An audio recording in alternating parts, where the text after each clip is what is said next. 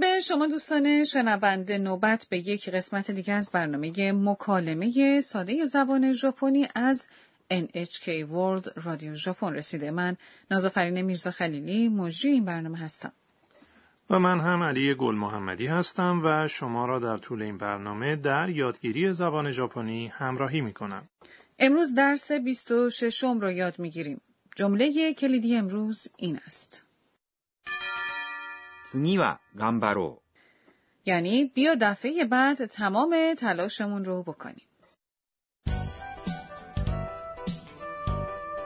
امروز آنا جواب امتحان ژاپنیش رو گرفت. بعد از کلاس آنا همکلاسیش رودریگو رو میبینه که سرش رو پایین انداخته. بیاید به مکالمه درس 26 م با هم گوش کنیم.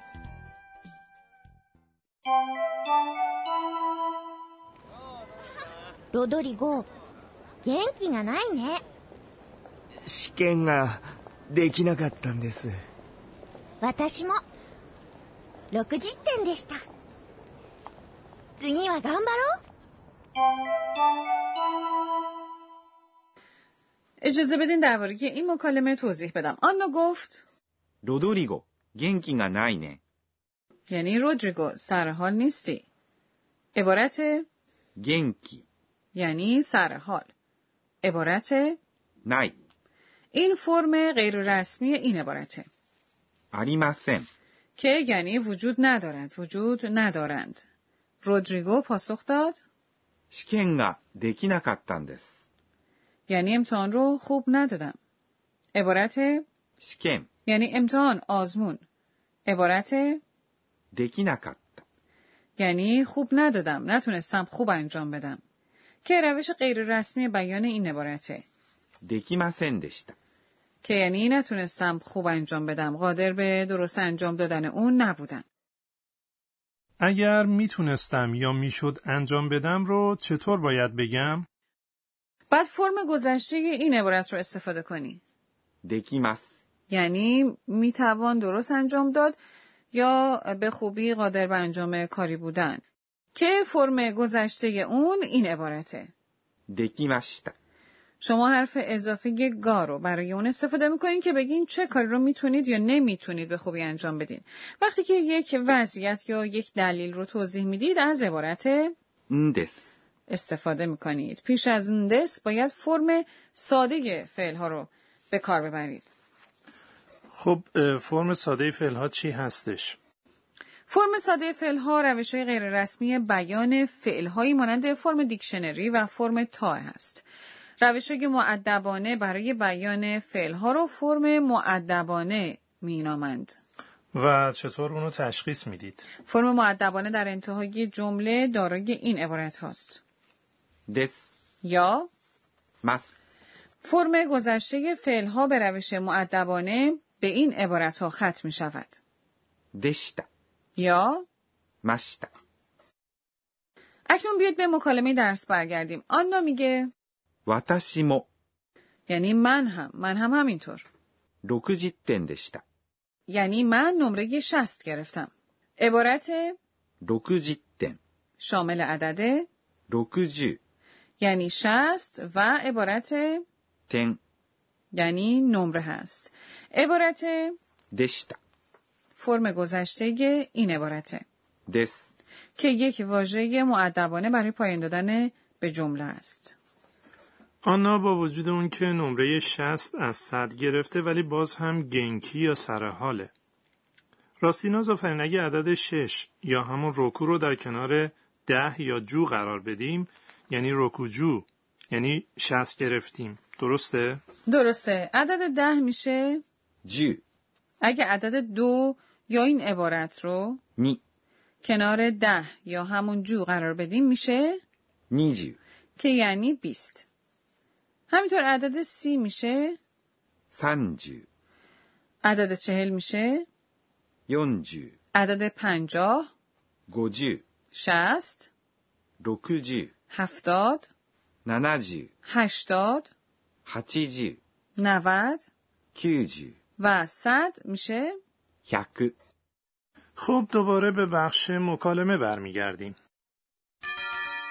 次は頑張ろ یعنی بیا دفعه بعد تمام تلاشمون رو بکنیم این جمله کلیدی امروزه عبارت 次、 یعنی دفعه بعد منظور اون امتحان بعدیه عبارت は、 یه حرف اضافه است که اشاره به موضوع داره عبارت 頑張ろ یعنی بیا تمام تلاشمون رو بکنیم این فرم صرف شدگی عبارت う、頑張ります。 به معنای تمام تلاشم رو خواهم کرده اینجا آنا پیشنهاد میده که با رودریگو باید تمام تلاش خود رو برای امتحان بعدی بکنن خب حالا بیایید به مکالمه درس 26 یه بار دیگه گوش کنیم ロドリゴ元気がないね試験ができなかったんです私も60点でした次は頑張ろう اکنون به بخش بیاموز به ما ای آموزگار امروز رسیدیم امروز فرم صرف شده یه فعل گامبارو رو یاد گرفتیم. خواهش میکنم به ما درباره جزئیاتش بگو. بیا از آموزگارمون بپرسیم 私が教えましょう آموزگارمون میگه عبارت 頑張ろ یعنی بیا تمام تلاشمون رو بکنیم فرم صرف شده یک فعل معروف به فرم ارادیه این نوع فعل بیانگر خواسته گوینده است ما همچنین از اون برای دعوت کردن شنونده به انجام کاری با یکدیگر یا ترغیب شنونده برای انجام کاری استفاده میکنیم این اصطلاح رو برای رئیس یا بالادستی خودتون استفاده نکنید بذارید توضیح بدم که چگونه فرم ارادی فعلهای فرم ماس رو میسازیم. نخست اگر حرف صدادار هجای پیش از ماس به ا ختم بشه ماس رو به یو تغییر میدیم. به عنوان نمونه عبارت う。食べます。 یعنی خوردن میشه 食べよ یعنی بیا بخوریم. خواهم خورد. دوم اگر حرف صدادار هجایی که درست پیش از ماس قرار داره به ای ختم بشه دو الگو وجود داره. در نخستین الگو ماس رو به یو تغییر میدیم. عبارت う。起きます。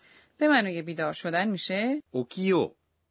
یعنی بیاید بیدار شیم یا بیدار خواهم شد. عبارت します。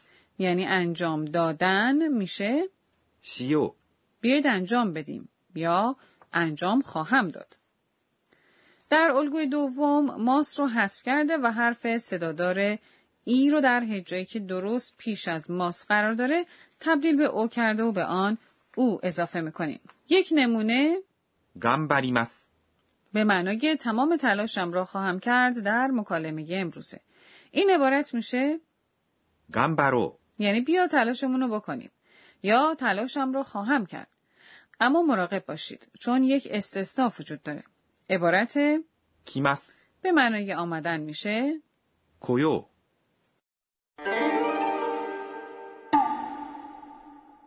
نوبت به بخش نام آواها رسیده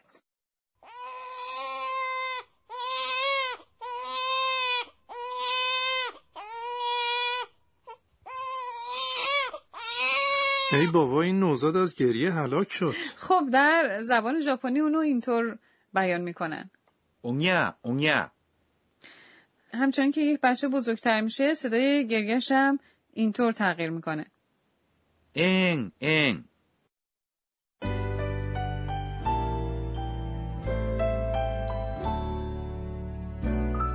پیش از پایان برنامه به بخش مرور وقایع روزانه آنا سری میزنیم えーっと今日は رودریگو در امتحان نمره 80 گرفت اون خیلی بهتر از من امتحان داد من نباید نگران اون باشم